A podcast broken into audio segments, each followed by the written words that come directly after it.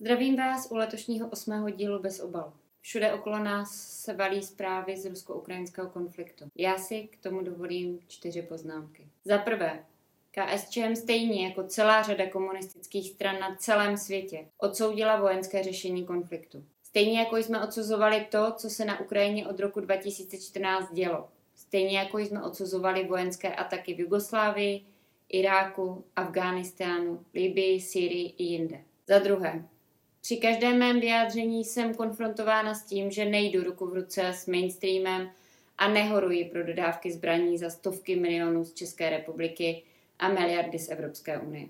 Skutečně jsem toho názoru, že více zbraní nerovná se cesta k míru. I malé dítě přece ví, že požár nesmí hasit benzínem. A to přesně podle mě dodávky zbraní do místa konfliktu dělají. Bohužel KSČM toto prosazuje jako jediná. Všechny ostatní strany jsou pro masivní zbrojení a přidávání desítek miliard na vojenské rozpočty. Třetí poznámka. Velmi mne překvapilo prohlášení nejvyššího státního zástupce Igora Stříže, aby si Češi dávali pozor na to, co říkají a píšou. A ptám se, proč podobný text nevydalo nejvyšší státní zastupitelství i v jiných případech. Už jsem jmenovala, například při napadení Libie, Sýrie, nebo třeba při útoku USA na iránského generála před dvěmi lety. A naprosto souhlasím s textem otevřeného dopisu advokáta Jindřicha Reichla. V němž mimo jiné stojí. Co by občan této země jsem hluboce znepokojen a co by advokát s více než 20 letou praxí jsem zcela šokován vaším veřejným prohlášením, či spíše výhruškou, že orgány činné v trestním řízení jsou připraveny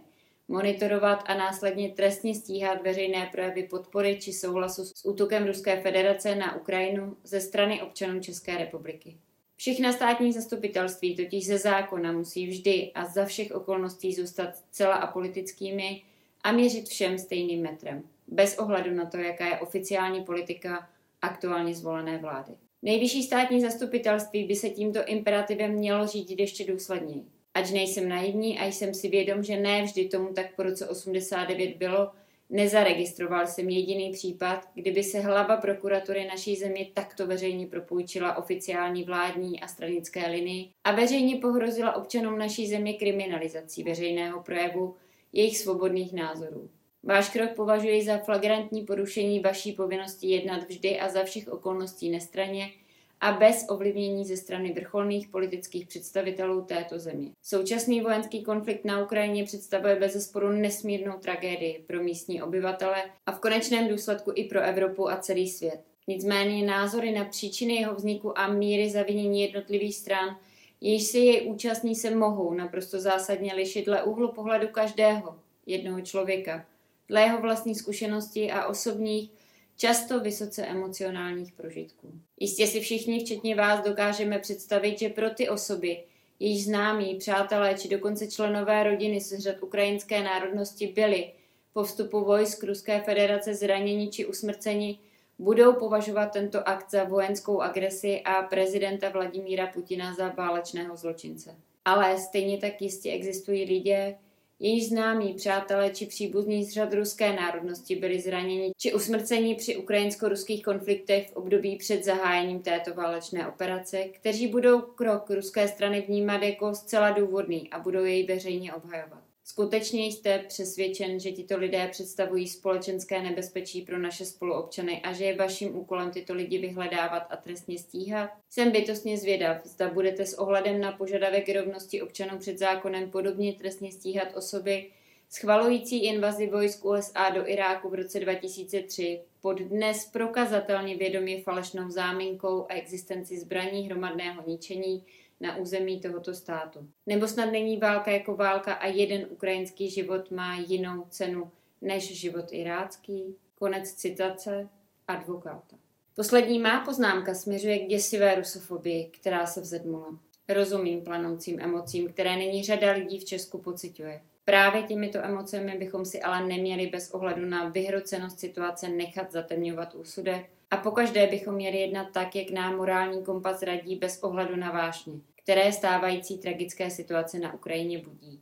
Některé projevy rusofobie v reakci na rusko-ukrajinský konflikt v posledních dnech jsou totiž už značně přes čáru a na mysl přichází několik děsivých paralel, které by měly raději zůstat spát v minulosti.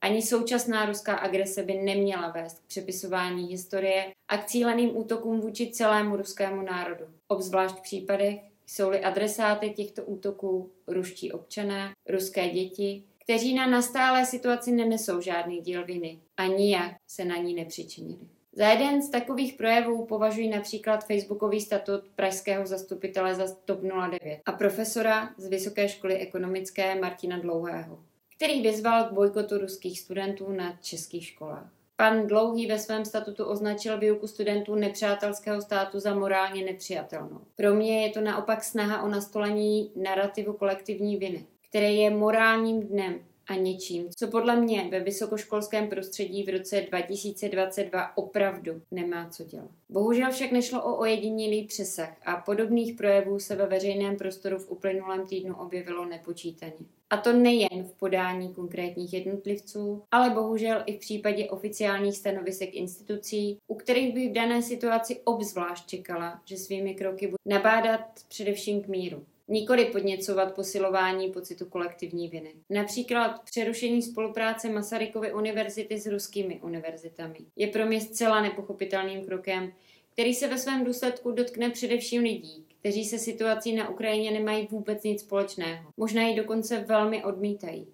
Kromě akademické obce lze najít podobné projevy společenské hysterie dokonce ve zdravotnictví, kde některá zdravotnická zařízení odmítají ošetřovat pacienty s ruským občanstvím v případě, odmítnou-li podepsat nesouhlas s ruskou invazí na Ukrajinu. Takovéto projevy diskriminace by na akademické ani lékařské půdě neměly mít v civilizovaném světě svoje místo a je potřeba je odsoudit za každé situace, ať už jsou namířené proti komukoliv. Projevem nesmyslné celospolečenské hysterie jsou také návrhy na přejmenování hotelů. Ničení památníku rudoarmějců. Ano, rudoarmějci byli i Ukrajinci, takže možná tím, že je zničíte, ničíte hroby Ukrajinců.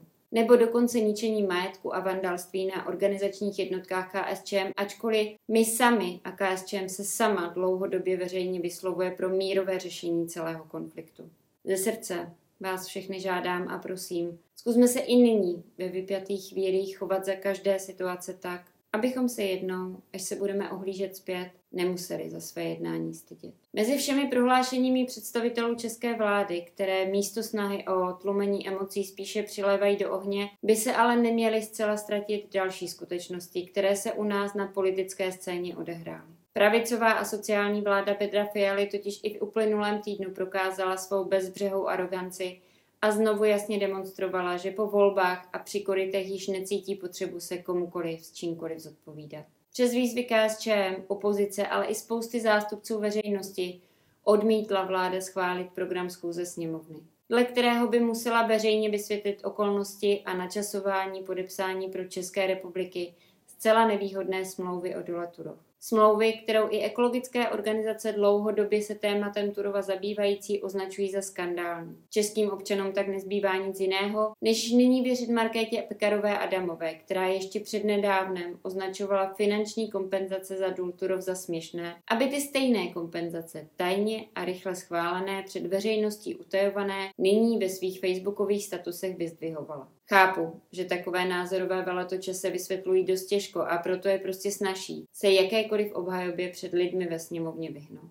Na povrch vyplavala také další ukázka k u ODS, která znovu dokazuje, že i s novými tvářemi v čele jde o stranu se stejnými praktikami, jako v dobách její největší slávy za Topolánka a Nečase. Nová kauza se týká oblíbeného přírodního areálu z vodní nádrží Čbán, kterou Pražané dlouhodobě hodně využívají v letních měsících ke koupání a rekreaci. Navzdory memorandu o bezúplatném převodu státního majetku na město, pod kterým byli podepsáni současní praští politici ODS, totiž v roce 2012 došlo k jeho dražbě. Dále už se dá pokračování příběhu v režii ODS snadno domyslet. Dražba pozemku o 180 tisících metrů čtverečních nebyla zveřejněna na úřední desce. Proběhla zcela náhodou těsně před Vánoci a pozemky koupila firma Molepo, registrovaná v daňovém ráji bez dohledatelného záznamu o jejich majitelích, u kterých se později investigativním novinářům podařilo prokázat jasnou vazbu na další představitele ODS. Letos tak Džbán podle všeho už nebude sloužit veřejnosti ke koupání z důvodu plánované developerské výstavby bytů,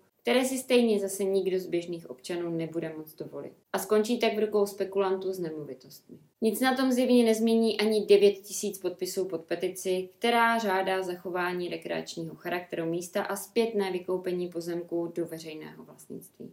Krásná ukázka praxe zacházení s veřejným majetkem v podání vládnoucí ODS. Pro tento týden vám přeji jediné, aby na evropském kontinentu opět zavládl mír, přestali řenčit zbraně a zbytečně neumírali lidé. Mějte ho alespoň tak hezký, jak umíte a pevně věřme, že příští týden už se budeme moci bavit o tom, že válka skončila. Hezké dny.